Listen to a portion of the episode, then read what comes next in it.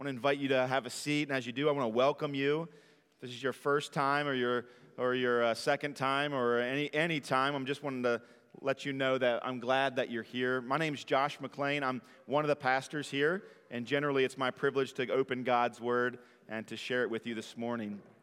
Right before we open up to Hebrews chapter 9, I want to invite our, our children, Hubtown kids, to, uh, to make their exit. They don't want to leave, uh, they're so sad to leave. I, I'm sure you understand why.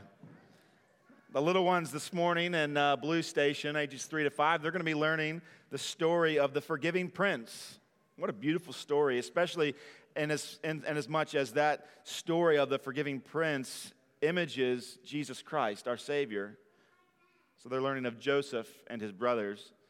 But for the Gray Station, they're going to be learning the answer to this question What is the church? What is the church? And I always encourage you to, to test these children, to grade them. What's the answer? You'll need it. A community elected for eternal life and united by faith who love, follow, learn from, and worship God together. This is what the church is. That's what we are, brothers and sisters. And as God's church who learn from God together, let's turn in our Bibles to Hebrews chapter 9, verses 1 through 10. If you don't have a copy of God's Word, it'll be on the screen for us this morning. But in addition to it being on the screen, there's a hard black Bible in front of you. You're welcome to use that this morning. And if you do decide to use that, you'll be on page 1192 and 1193. 1192 and 1193. Before we get into the text, I want to just kind of prime the pump by asking you what comes to mind when you hear this statement? Heaven on earth. What comes to mind? Maybe it's a song from the 80s. Ooh, heaven is a place on earth.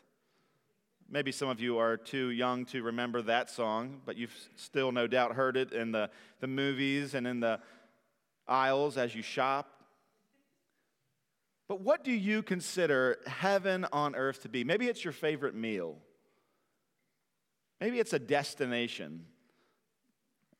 And maybe just overcome with joy, emotion, and pleasure. You've stated at some point in your life, this is heaven on earth. I don't know what comes to your mind, and I'll not tell you what comes to mind, but I want you to see what comes to the mind of the author, the preacher, here in Hebrews chapter 9, verses 1 through 10.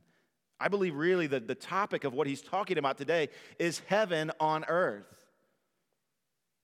So, starting in verse 1, let's look at it together. Now, even the first covenant had regulations for worship in an earthly place of holiness. For a tent was prepared, the first section, in which were the lampstand and the table and the bread of presence. It is called the holy place. Behind the second curtain was a second section called the most holy place, having the golden altar of incense and the ark of the covenant, covered on all sides with gold, in which was a golden urn holding the manna and Aaron's staff that budded, and the tablets of the covenant Above it were the cherubim of the glory overshadowing the mercy seat. Now, these things we cannot speak now in detail. These preparations having thus been made, the priests go regularly. They go regularly into the first section, performing their ritual duties. But into the second, only the high priest goes, and he but once a year, and not without taking blood, which he offers for himself and for the unintentional sins of the people. By this, the Holy Spirit indicates that the way into the holy places is not yet opened as long as the first section is still standing, which is symbolic for the present age. According to this arrangement, gifts and sacrifices are offered that cannot perfect the conscience of the worshiper, but only deal with food and drink and various washings, regulations for the body imposed until the time of Reformation. This is God's word. There's power in God's word, and so we're going to stop again. We're going to ask God to bless that now. Father, we need your word this morning. We need it. Apart from your word, we don't know anything about you. So little. Father, apart from your word and the Spirit applying it, we can't respond with belief, obedience, understanding. And so we just now, as a church, as a body together, pause and demonstrate our need for you, our utter dependence on you. Would you change us through this text this morning? Again, we pray this desperately in the name of Jesus. This morning, we see in these 10 verses two main structures or two main components. Like the tabernacle, we have two sections in these two verses. The first one, the first section, deals with the first five verses, and that is helping us to understand the parts of the tabernacle, the furniture, the composition that we need to understand. Now, there's far more to understanding, there's far more components to the tabernacle than just what's listed in these five verses. If you were to go through the book of Exodus and Leviticus and Numbers and Deuteronomy, you'd learn there's far more given as instructions about this particular tabernacle. But our preacher this morning offers just a little bit as a reminder, sort of hits the high points of the components, and we'll take some time and look through that. But then in verses 6 through 10, we'll step back and we'll say, what do all of these things mean? What do these parts actually accomplish? We'll ask, what's the point of the tabernacle? And finally, as we work through the point of the tabernacle, we'll see three truths about God that are pictured ever so clearly in the tabernacle as we look back in history and imagine what it would look like and what it was picturing to accomplish in the future. And so that's a little bit of the outline of the morning, and then we'll, it will end with the main idea, which I'll save for then. So, number one, the parts of the tabernacle, looking at verses 1 through 5. Before we actually read anything there, I, again, I want to just remind you that you are not a first century Jew. Maybe some of you are surprised to, to hear that, but you're not. You are a 21st century, most of you, Americans. There's a little bit of a gap between the understanding of a first century Jew and a 21st century American. And so while the, the writer doesn't offer much explanation or commentary on the tabernacle, uh, he knows his audience knows much more than we do. And so we'll spend a little bit more time than he did trying to understand what exactly was in the tabernacle. I want you to know this too. At the time of the writing, the tabernacle was not standing, but the temple was. And we won't go into the history of the transition from the tabernacle, the Jewish tabernacle, to the Jewish temple, or which Jewish temple. But know this that, that one takes the place of the other. One was a temporary structure. The tabernacle was designed to image a, a heavenly reality, but it was also designed to be transportable. And so the, the Israelites there in the wilderness could take the tabernacle down and they could move it around. And in fact, that's exactly what took place. But once the people of God conquered the land of Israel, took Jerusalem for themselves, for God, King David, desiring to build a temple, began the process, but then his son Solomon built the first. But we're not talking about Solomon's temple, and we're not talking about Herod's temple, which was standing in the day that Hebrews was written. We're talking about the tabernacle. And that's what's in the mind of the preacher. What does he say about that tabernacle? Let's skip down to verse 2. He says, For a tent, a tabernacle was prepared. The first, or the first section in that tabernacle, involved a few particular pieces of furniture. One was the lampstand, another was the table of the bread of presence, and those two items were located in the holy place. Were located in the holy place. Now, the tabernacle was a large rectangle. The entrance to that tabernacle or to that rectangle was pointing towards the east. So you would enter in from the east. Now, you wouldn't do that, but the high priest would on a regular basis. And he would enter into that first section.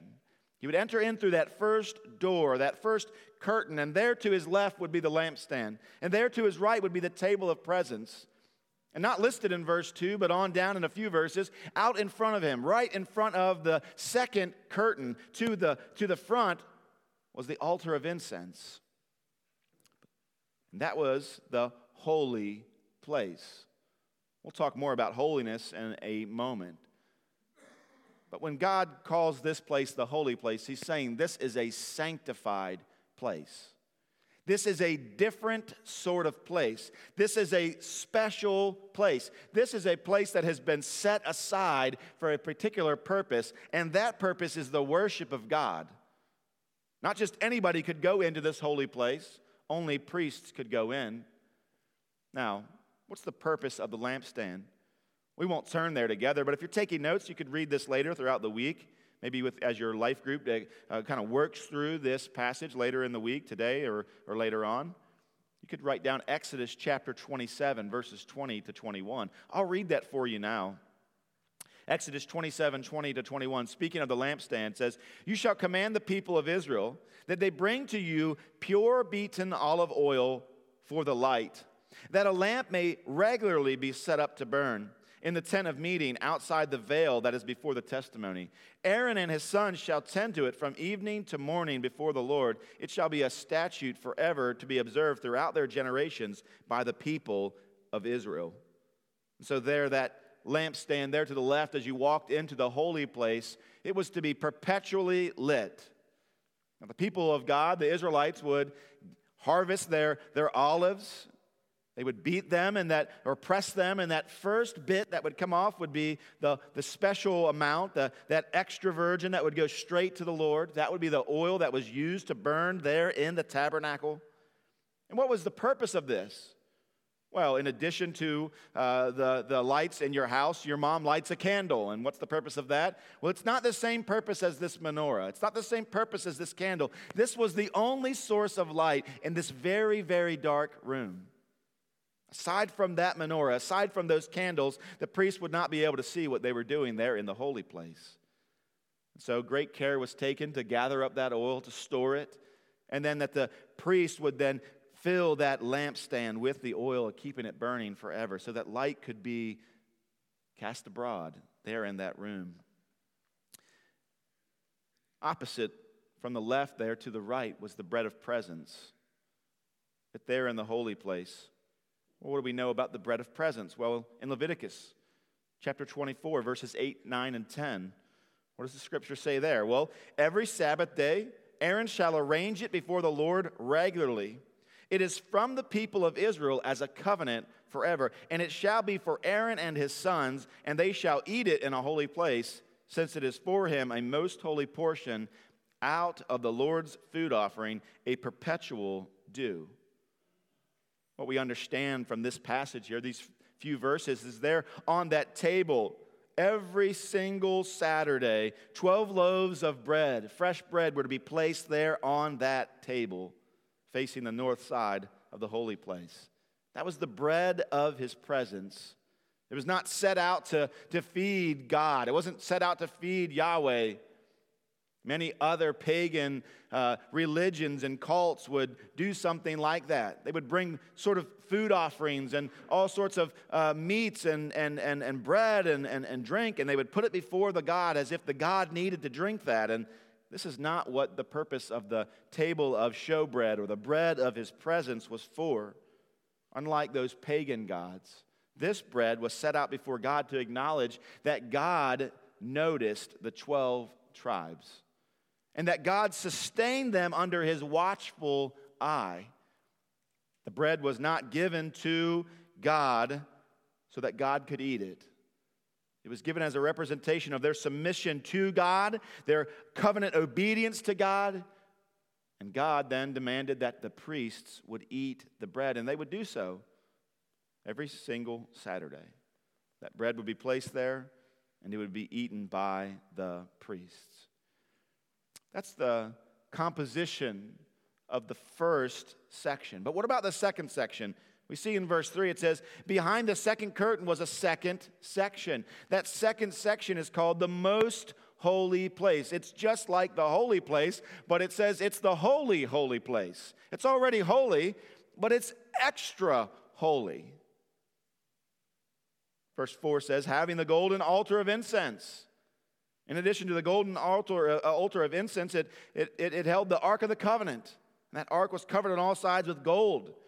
And inside of that golden ark of the covenant, this box over wooden box overlaid with gold was a golden urn. And that golden urn was manna. A couple, uh, couple handfuls of manna that God had rained down, providing for his people. And you also had Aaron's staff that budded. That's there in that golden box. In addition to those things, in the Ark of the Covenant, the box of the covenant is the covenant. It's the Ten Commandments. And above it were the cherubim of glory overshadowing the mercy seat. Two angels facing one another, their wings cast over that mercy seat. And again, he says, of these things we can't now speak in detail. Well, they don't need to speak too much in detail because they already know these things. Every single Jew would know exactly what was in the tabernacle, would know exactly what was in the temple. And yet, for us, we need to spend a little bit more time. And so, what's in the holiest holy place? Well, we have the, the golden altar of incense. Now, we'll tell you, there's a little bit of confusion here. Because when we read in the Old Testament, we, we understand that the golden altar of incense was actually supposedly located in the holy place, the first section, not the most holy place. Well, there's several ways that we could try to resolve why does the author of Hebrews present that altar of incense on the inside of the most holy place and not the regular, just holy place? Well, the idea that I've, conclu- I've come, the conclusion that I've come to, and I didn't come up with it myself, is that the altar of incense was so closely associated with the most holy place that the writer of Hebrews is picturing it almost as a part of pertaining to the most holy place. You see, on the day of atonement, when the high priest, one day a year, would enter into the most holy place, he could not enter into that place without first taking incense off of the altar and bringing it with himself into the most holy place. That was the only way, the initial way, so to speak, that he would be able to enter in. And he would take that, those coals he would take that incense and he would place it on the mercy seat. And if he did not go with that incense, he could not enter at all. And so I believe it had to do with, it was pertaining to the most holy place. What about the Ark of the Covenant? Well, we've talked briefly about the Ark of the Covenant. It's a wooden box. It's overlaid with gold, and inside of it is the very Ten Commandments that God Himself gave to man. They're placed inside. In addition to the Ark of the Covenant and the tablets inside, you have the rod of Aaron.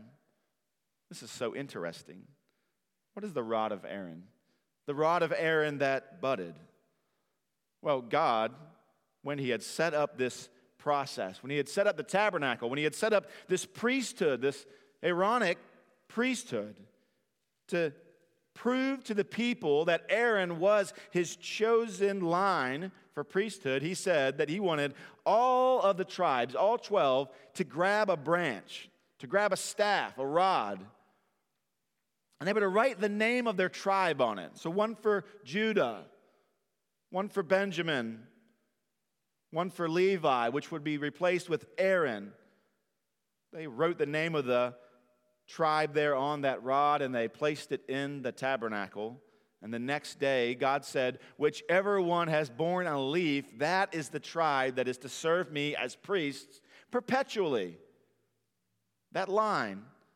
The next day, Moses gets the sticks and brings them back out, and sure enough, one of them has budded. But not only has it budded, not only has a leaf come off, but Aaron's branch actually had almonds born there on the branch, the rod of Aaron, signifying to the people of God that God had, in fact, most assuredly chosen Aaron to be a priest serving in the tabernacle.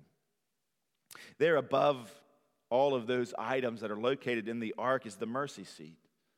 The mercy seat is the lid the mercy seat is where the blood would be sprinkled. It's where the, the, it's, it, it's where the incense would be placed. It's where atonement, or the symbol of atonement, would take place. And above the mercy seat will be the Shekinah glory of God. The earthly presence of God pictured there above the ark. If you imagine that, you've got the ark, which contains the law. Above the law, you have the presence of God, symbolized there in that smoke and the Shekinah glory of God actually abiding there. And in between the law and the very presence of God, the blood of that spotless lamb would be sprinkled. It's a powerful, powerful picture. But there above the mercy seat, attached to it, would be those two cherubims. It's so interesting that the two cherubim would be there on the, the Ark of the Covenant. This isn't the first time that we've seen two cherubim doing something like this. We see it throughout the scriptures. We see it in Genesis and we see it in Revelation. But it's most interesting that we see the two cherubim guarding the way into the Garden of Eden. When man is removed from the very presence of God, unable to walk with the Lord in the coolness of the day, desiring to enter back in, he can't. Why? Because two cherubim guard the way. Similarly, two cherubim there are on the mercy seat. All of these components, they comprise, at least in part, what is in the tabernacle. And so we see the, the parts of the tabernacle there in the first five verses. But what are these parts? What are these components? What is the tabernacle pointing to? And so the second section this morning is the point of the tabernacle. What is the point of all of this? Here we are, 21st century Americans, and we're asking, what does this ancient practice, these ancient rituals and customs given by a holy God to a broken people, what is he picturing here? What is the point of the tabernacle? Well, look with, with me at verse 6. These preparations having thus been made, what preparations? Well, all of these pieces of furniture located just the way that they were. When they landed in that new area, they began to set the tent up, and God had given them a specific way to set that tent up. They were to set it up in the exact order that He had told them to. All of these preparations, thus being made, what would happen next? The priest would go in regularly into the first section on a regular basis.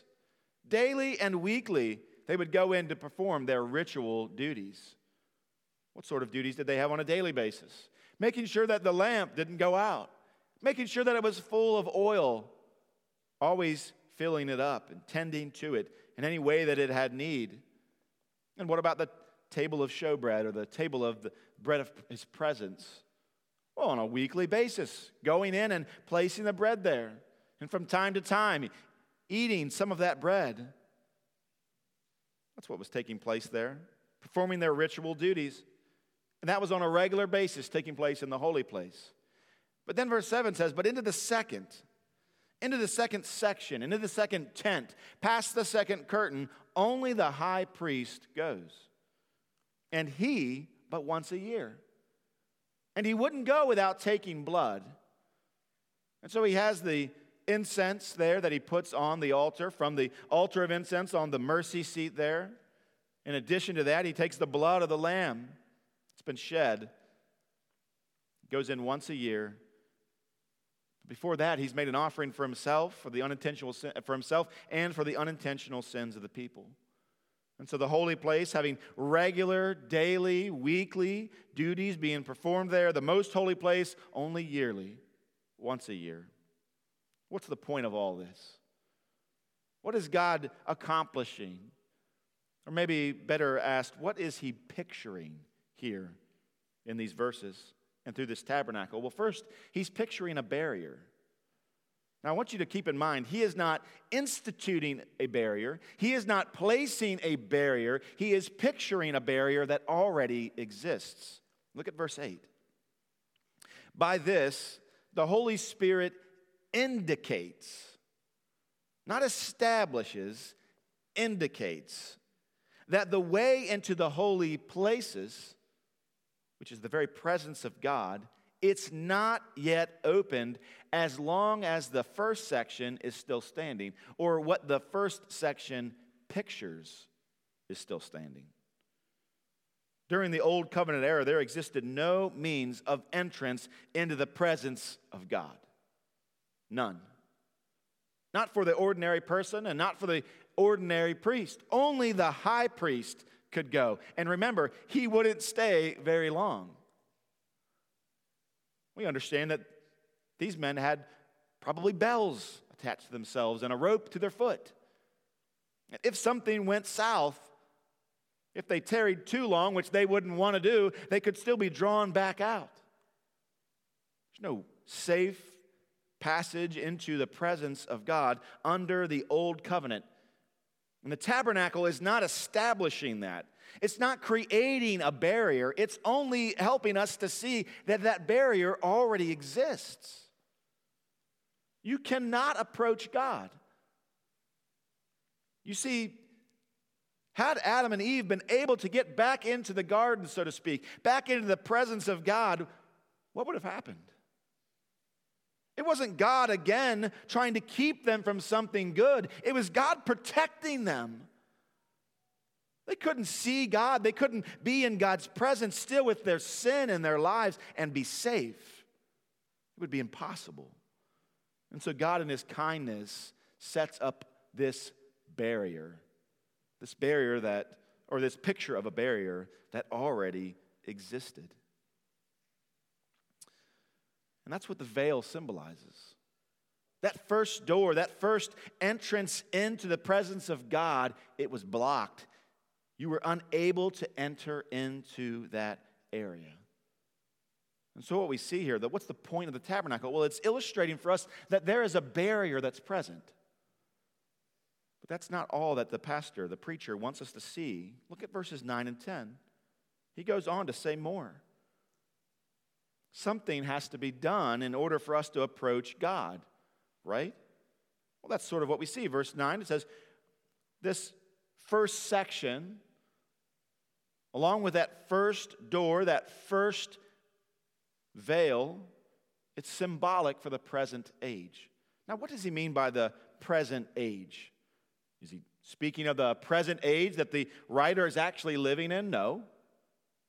That's the day of the temple. What day is he speaking of? He's speaking of the day of the tabernacle, all the way back in the past, hundreds and hundreds of years prior. That's the present age he's speaking of, and it's symbolic of that first covenant instituted by God. And what is it symbolizing? It's symbolizing the entire covenant of God. It's symbolizing the entire old covenant. That first section is a picture, it's a microcosm, it's an icon of the entire Old Testament. Do this, do that, accomplish these things, do them just as God has said, and things will go well atonement, or at least a picture of atonement, will be accomplished. You see, the covenant is summarized by that first section. We already know that the temple and the tabernacle were a picture of some other reality, some more re- greater reality. It's a symbolic for the present age, unable to come to God. Now, what is the age that we find ourselves in now? Well, it's the age of the new covenant. It's the age that says, that's symbolized by the second section, that we literally can enter straight into the presence of God, just as Christ has done, our greater high priest, the supreme high priest. According to this arrangement, it says in verse 9, this old covenant arrangement, gifts, sacrifices, they're offered that cannot perfect the conscience of the worshiper. They cannot perfect the conscience of the worshiper. In God's kindness, what happened to Adam and Eve there in the garden as they sinned against their God? What happened? In that moment, they knew something. What was it? They knew that they were naked. They knew that they had sinned against God. Their conscience was what? It was marred, it was broken. Guilt overcame them, shame bound them, and they hid. And now, because of that, a barrier has been placed up. Unable to get back into the presence of God, guarded by the two cherubim, unable to enter back in. Their conscience wouldn't let them. They know that they've sinned. It's interesting. New Testament indicates for us that the law, that old covenant, it was a schoolmaster. And what did the schoolmaster help us to do? What did it help us to see? It helped us, it helps us even now to see that our consciences must be bound before a present or a, a holy God in his presence. That we can't go to him unless some atonement is made, unless some sacrifice is offered. Our consciences are, born, are, are torn. One commentator writing of this said, Thus, speaking of that outer room, commentating on verse 9, he says, Thus the outer room, the first section of the tabernacle, illustrated the inner spiritual condition of the people. He goes on, Ultimately, the conscience, not a material earthly space, keeps a person from intimacy with God. Consequently, more than the external regulations that dealt with practices regarding food and drink and certain washings would be required to make entrance to the presence of God possible. The present time, the old covenant mentioned in verse 9, it doesn't mean this present time that we are in, but under that old covenant, our consciences could not be cleared before God.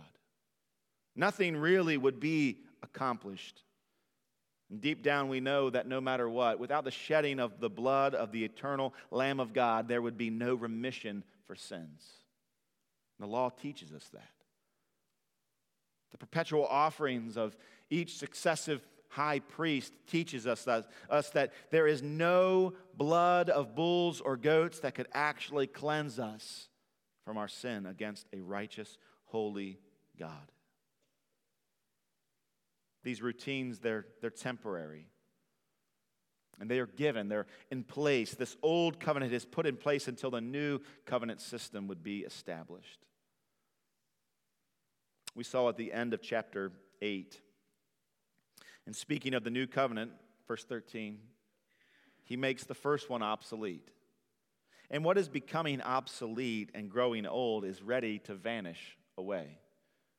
You'll remember that the tabernacle was replaced with the temple. And then 70 AD, the great temple, Herod's temple, was destroyed, not long after the book of Hebrews was written. And so he's saying it's getting ready to vanish away. It's getting ready to be, it's obsolete now, it's growing old, and it will disappear altogether in just a moment. And surely it has disappeared. And so, what's the point then? Here we are, new covenant people. We're not in the present age, the present age of the old covenant. We are in the age of the new covenant. And so, as 21st century Christians, looking there at the first 10 verses of chapter 9, what is it that we can bring out of that that would help us today? What does the Holy Spirit want to, us to understand in light of this passage? Well, I want to give you three essentials concerning God that we see clearly from this tabernacle. Three essentials concerning God. Here's the first one God is relational. God is relational. Genesis chapter 3, verses 8 through 10, we've referenced it several times in the last few weeks. They heard the sound of the Lord God walking in the garden in the cool of the day. That was a familiar sight, familiar smells, familiar sensations. And yet this time it was different. Why? Because their consciences were broken and wounded. They were not perfected as they had been before. And they hid themselves. Why?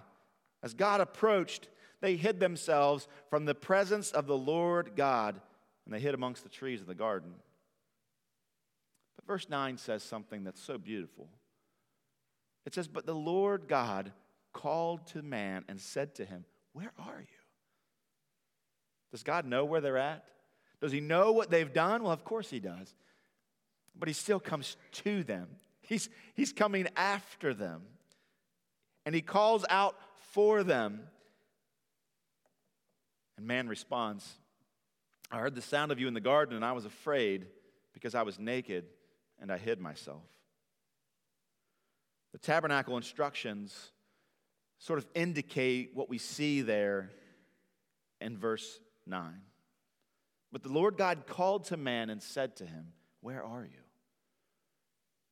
When we see the tabernacle, when we see God giving the law to man, giving it to his covenant people, we see that man has sinned. He's rebelled against God. And even then, the Israelites there in Egypt, you think that they were these holy people waiting faithfully for God. And in some ways they were. But in reality, they were almost as pagan as the Egyptians. Unfaithful. And yet, in their sin, God calls to them. He sends a deliverer, He delivers them out. He gives them the law and He teaches them of their sinfulness. He teaches them in His grace of His mercy and His holiness. He comes to them, and this is what we see in the tabernacle. Where was God when the Israelites were in Egypt? Who knows?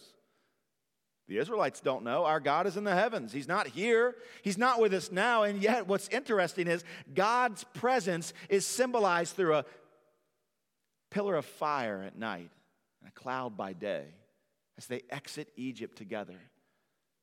As they set up the tabernacle for the first time, the presence of God falls on it like fire. God is saying, I'm not in heaven. I'm not far from you. I am close by. I'm coming near to you. I'm walking. I'm looking for you in the cool of the day, just as I did in the garden. That's what's symbolized in the tabernacle. But why would God do that? Why would God work to create a means for his people to live in intimacy with him? Because God is a relational God. That's what we see from this passage. You say there's no tabernacle anymore, there's no temple, but we can still learn. You're right, but we can still learn that God is relational, that God wants a relationship with you, and He invites you today to come to Him. He, he commands you today to draw near to Him. Why? Because He's a relational God. He does not need you, but He most assuredly wants a relationship with you. And so we see that God is a relational God. He's inviting us into a relationship. But the relational God of the heavens wants you to have fellowship with Him in a way that is consistent with reality. There is a barrier in place. There are certain things that must be accomplished. You cannot accomplish them, but they must be accomplished. They have been accomplished, and you must approach God in that way. Our relational God, though we cut ourselves off from Him, He has come to us and He has invited us into Himself in a very specific manner. And what do we see about that? Even though the old covenant has been gone, has been put aside, it's become obsolete, it's passed away and vanished away, we still see that God is a particular God. He's a very particular God. He's particular in the way that we approach Him for levity and for illustration, have you ever gone out to eat with somebody that was really, really picky? You know, it's your time to order, and you'll say, I'll take the salmon and the salad. How would you like that? Just whatever way it comes. Hand your menu over, and she looks to the person that you're with, and that person begins to lay down the law, much as God did on the Mount Sinai. This is how I want it. Not this, not that. If you bring it to me with this on that, I send it back. Maybe in those moments you're a little bit embarrassed. This person is being a bit pretentious. This person is making life difficult. And why would they do that? What, what's the necessity? What's the point of all of this? Maybe you've approached God in a similar way. Maybe you read the in your Bible reading plan, you look at the Old Testament and you get into Deuteronomy and you get to Leviticus and you're like, why? What? What's the point of all of these things? Why would God be so particular? Why would he be so meticulous? Why, are, why all these details? Well, we see that God is not instituting something, but he is illustrating something that's already there. God wants us to see. He's particular in the law because He wants us to understand what's actually happening. That you in your sinfulness could never safely approach God. Never. That's the kind of the intention of the preacher saying, boldly come into the presence of God. Why? Because in our right mind, according to the law, we're helped to understand that apart from God's kindness in Christ, that we could never do that safely. Never do that. Remember those cherubims? I always tried to imagine what this looked like. It says they have a sword there in Genesis. It says they have a sword that pointed every which way. What kind of sword is that? It's the kind of sword that you do not want to mess with. It's not safe for us. Why is God particular? Because He is a holy God, and we are a sinful race. And so we have to approach God in the way that He commands. Why? Because that's the only way that's safe for us. That's the only way that's right. And how does He generally, how does He invite us into Himself? But in humility. Throughout the scriptures, we see that humility, comprised of obedience and forgetting our own selves, surrendering our own wills, that's the way we come to God. We humble ourselves and we draw near to God, and the scripture promises that when we do that, He will draw near to us. He's already taken that first step towards us. He's set up the tabernacle. We can see it and all that it illustrates, all that it teaches us. And God is so particular because He is so holy and He cares for us so, so much. And so we understand by looking at the tabernacle that God is a relational God. He's come to us. He didn't need to do this. He didn't need to set up the tabernacle. He didn't need to give the instructions. We weren't looking for him anyway. And yet we see he's a relational God. He stepped into the darkness, that great light. We also see that he's particular, but not because he just because he can. Not because the power has gone to his head. Not because he's self absorbed, because he loves you and his holiness is so great and your sinfulness is so desperate that he has to be clear with instructions on how you can approach him safely. And so we don't roll his eyes when we consider his particularness. We thank him. Why? Because the third thing that we realize from this tabernacle instruction is that he is holy. And in contrast, we are not. When the Bible think, uh, speaks of holiness, it thinks of it or speaks of it in several different ways. And I want to point out two today. One is uniqueness, and the other is cleanliness. So when you see holiness in the Bible, you can see, you can think, well, which is it leaning into? Probably both, maybe one more than the other uniqueness or cleanliness. In Exodus chapter 15, verse 11, this is part of a song that was sung about God. It's an incredible poem that was written to extol how amazing and unique God is. What has just happened? Well, the children of Israel have literally been sprung out of Egypt. It's impossible. But it's happened. And now they're racing away from their enemy through the middle of two walls of water. And they're running across on dry land. And they get to the other side. Their hearts are beating faster than you could ever imagine and they fall down in desperation. They fall down exhausted. And what happens as they look behind them and see the army of Egypt descending on them through that same passage they just came? They see God, who was holding the waters back, release them.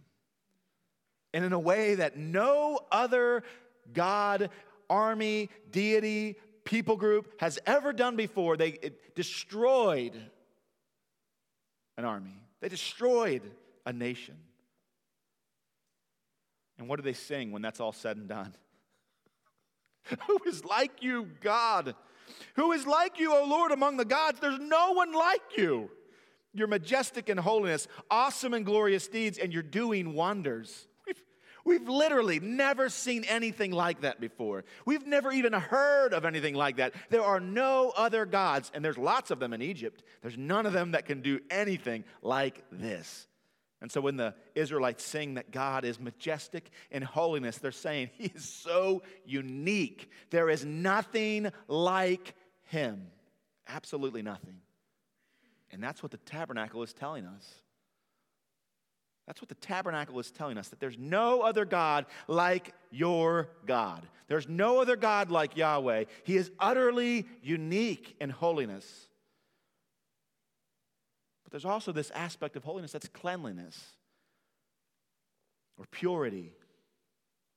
In the book of Leviticus, chapter 11, verses 44 and 45, this is what the scriptures say Leviticus 11, 44 and 45. For I am the Lord your God. Consecrate yourselves, therefore, and be holy, for I am holy. Do you see the context here is consecrate? Set yourself apart. These aren't the ordinary dinner plates. These are the special, consecrated, set apart, holy and clean and pure, dedicated wedding plates. What does he say? You shall not defile yourself with any swarming thing that crawls on the ground, for I am Yahweh, who brought you up out of the land of Egypt to be your God. You shall therefore be holy, for I am holy. When we think of the holiness of God, think of the cleanliness of God, think of the purity of God. And when we say cleanliness, when we think of cleanliness, it's not, hey, uh, getting the dirt underneath your fingernails and after you've worked on the car, getting the grease stains off with, with rubbing in some Dawn in there. That's not what he's talking about. It's a moral purity, it's a righteousness that's unlike anything else you've ever seen. Totally different than the so called righteousness that you manufacture. And that's, that's what's pictured in the tabernacle. Clean this, clean that, purify that, consecrate this. Don't do this if it's not clean, if it's not perfect, it ain't right. Why would God do that? Why, why, is He so particular? Why is He so meticulous? Because He is so holy. You could never come up with this sort of holiness on your own, not in a million years. It's a transition, though. Leviticus 11 44 and 45 says, Be holy be pure, be clean. Why? Because I'm clean. There's literally a special bathtub for the priests. They can't even go into the holy place until they scrub and purify themselves and do all these certain things before they even go into it. It's not just like your mom says, wash your hands before you make a sandwich, or did you wash your hands as they put their hand in that bag of potato chips? Okay, those are yours now. It's, it's far different than that. And Jesus is saying, or God is saying, be holy as I'm holy. And that's exactly what Jesus says in the Sermon on the Mount. There in the New Covenant, the New Testament, he quotes the Old. Why? Because God of the Old Testament is holy, and the God of the New Testament, by the way, is still holy. Jesus says, You therefore must be perfect, even as your heavenly Father is perfect. Pictured in the tabernacle is the holiness of God and the sinfulness of man. That's so clear. And by the way, now here in the new, new covenant era, we might say, well, has God's holiness weakened? Has our sinfulness been done away with? Not in the slightest. God is still holy, more than you can imagine, and you are more sinful than you could ever think. And so, what sort of solution have we found in the New Testament? Jesus is still looking at you and he's saying, just like in the Old Testament, you cannot approach God unless you are holy, unless you are perfect. I love what one philosopher said, one of my favorites. He said this, speaking of Jesus, this particular quote here in Matthew 5 48. He, Jesus, never talked vague, idealistic gas. When he said, be perfect, he meant it. He meant that we must go in for the full treatment, though. It is hard but the sort of compromise we are all hankering after is harder.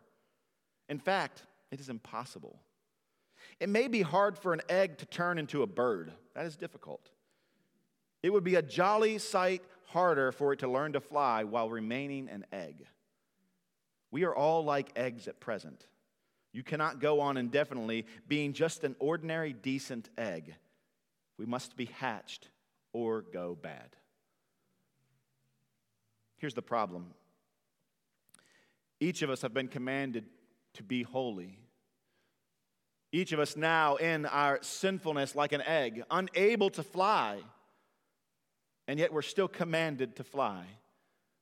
Something's got to take place in your life. Something has to change.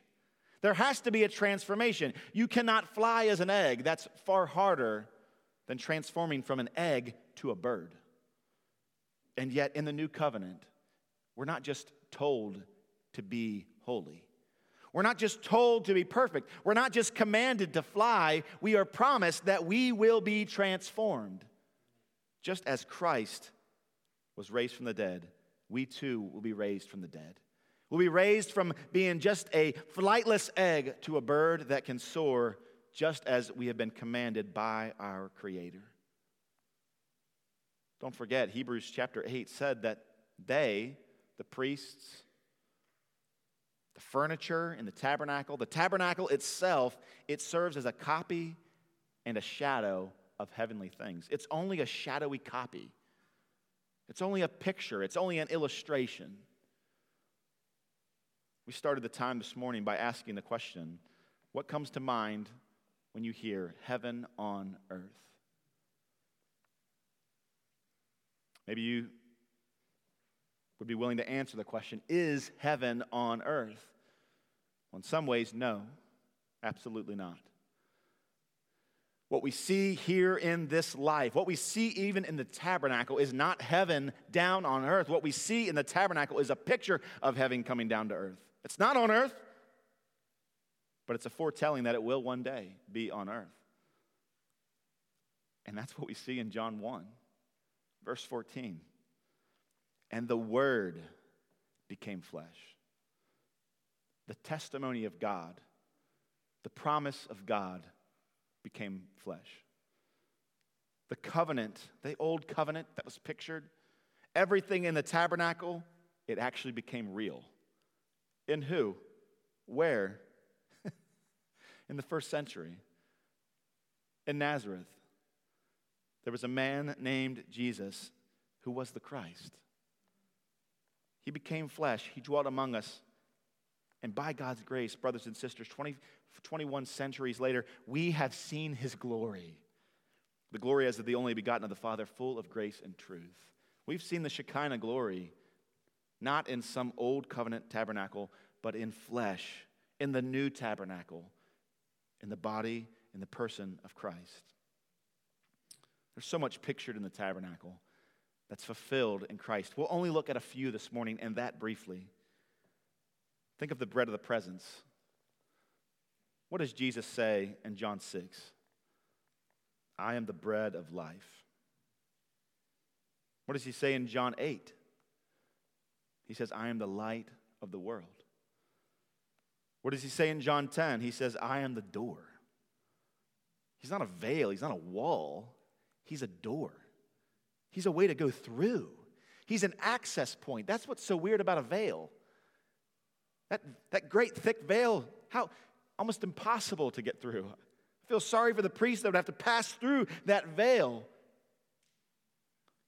Jesus is not a veil, he's a door. He's the way that we access God. And that's the main idea. That's the main idea. And it's not too dissimilar from all the other main ideas that we've seen in Hebrews. They're all basically the same thing. Jesus is better. But the main idea today God has come near inviting us to approach Him in a very specific way according to His holiness. He's come near in His mercy, and He's invited us to approach Him in a very specific way. Not a meticulous, pretentious way, but in a way that is consistent with the barrier that's between us, which is the disparate values of His holiness and our sinfulness. He's come near to us. We sin, we run, we cut ourselves off from God. God comes near, communicating love and mercy And the question is, how will you respond to this main idea this morning? God coming near and inviting you to approach Him in a very specific way according to His holiness. How will you respond? There's so many of us here this morning coming from different places, different backgrounds, different sins, different levels of sinfulness, but each of us broken, unable to come to God. And He's inviting us in in a very specific way, and some of us are responding with fear. Some of us are saying, I'm too afraid to come to you. Your holiness, I got the picture. Your tabernacle got it loud and clear in my mind. I am unable to come to you. I'll stay away. I'm too afraid.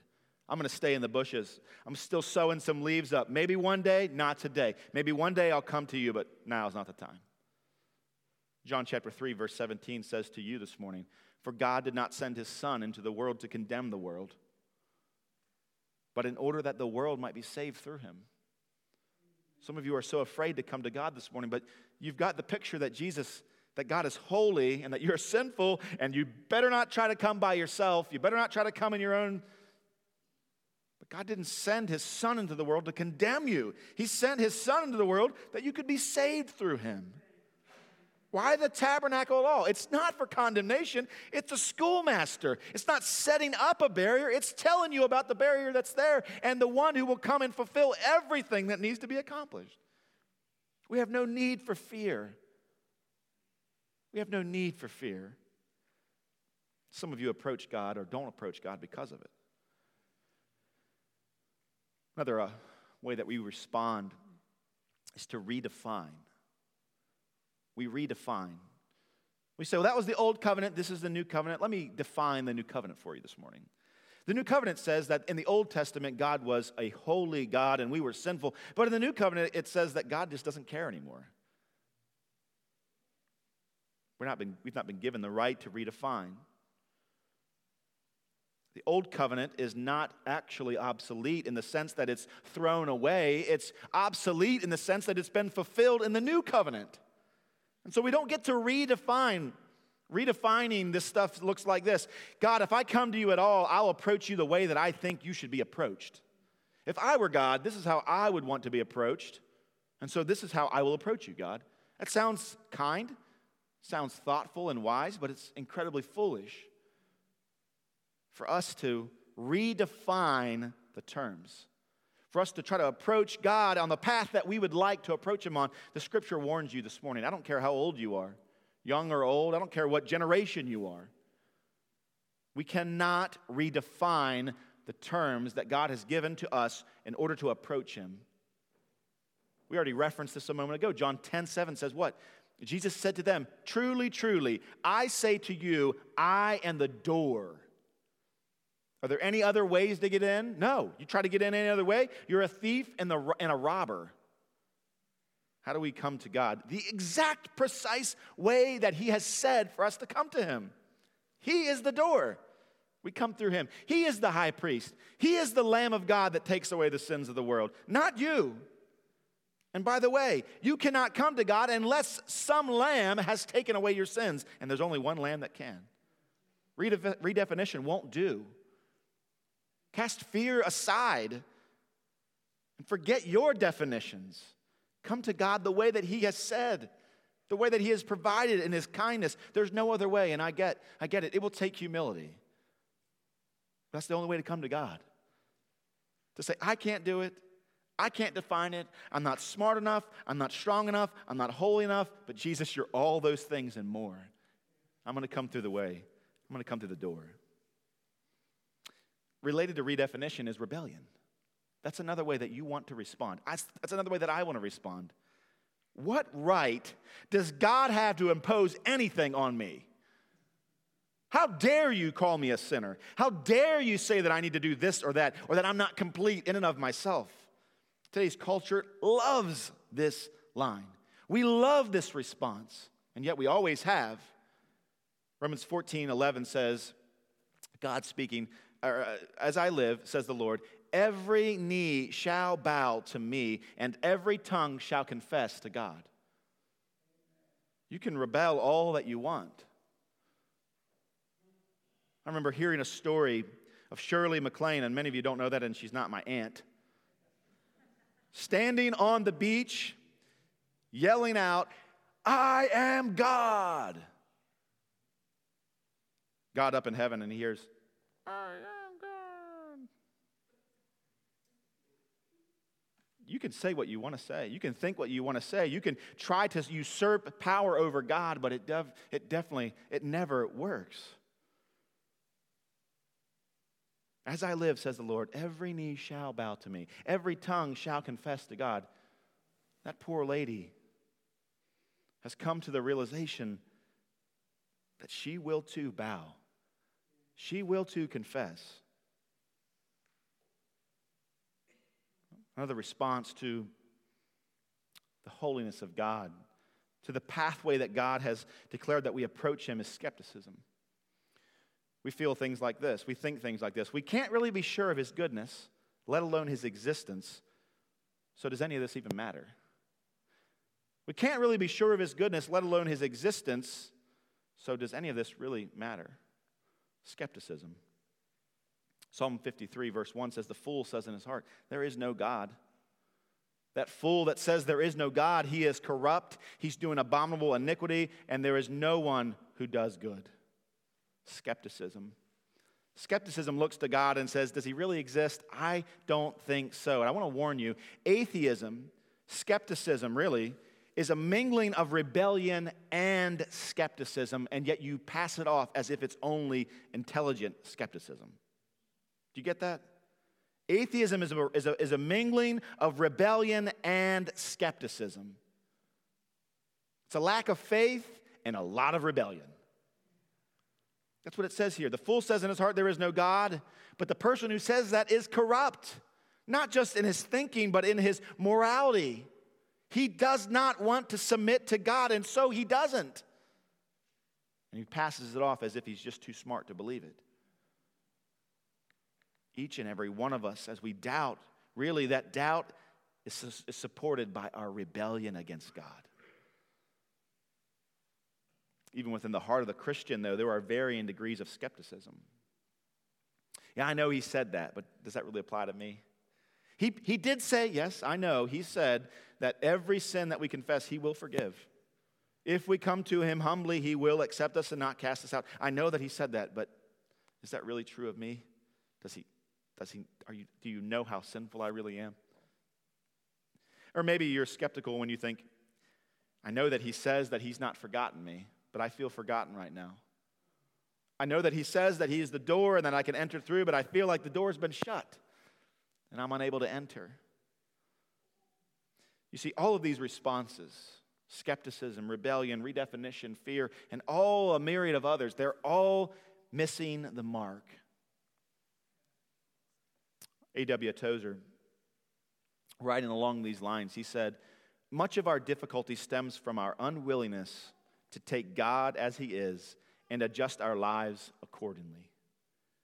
We insist upon trying to modify Him and bring Him nearer to our own image. Think about that.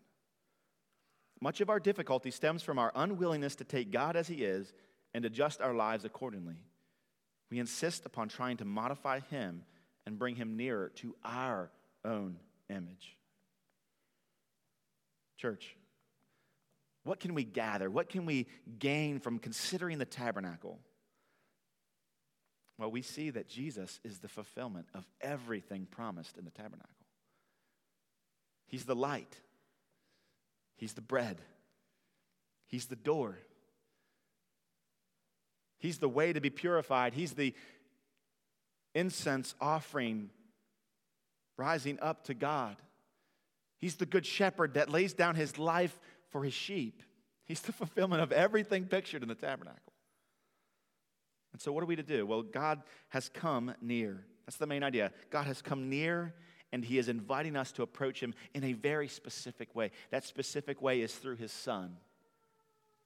And I pray this morning that in a real way, if you've never done that before, that you will today approach God through His Son. Let's pray. Father, we, we thank you this morning that even though the tabernacle and all the things symbolized there, all the requirements of the tabernacle, even though that has become obsolete, we thank you that it still preaches today. It still speaks a word. Now we know that Christ, Jesus the Son, he speaks a better word. And yet we still are able to see from the tabernacle that you are a God who loves. You are a God who is relational. You're pressing in. Father, would you help us to believe that this morning? Father, would you help us to believe that, that you are a God that is particular, but not pretentious? You are a God who is, in, in, in, its, in his kindness, giving us the exact way to come to you. We celebrate that. And God, we thank you that you, as displayed throughout the tabernacles, pictures and parts, that you're a holy God. But you've not left us without an ability to enter into your presence, but that through your Son, we can enter boldly. That's what we're doing right now. God, I pray that each of us would put aside fear, skepticism, rebellion, redefinition and the like. And that we would enter into the holy place this morning, maybe for the first time, maybe for the thousandth time. But Father, may what will happen for all of eternity begin this morning for someone. That we enter into your presence boldly because of what Jesus, the Lamb of God, has accomplished for us. We love you. We thank you for these truths. And we ask it all in the name of Jesus. Amen.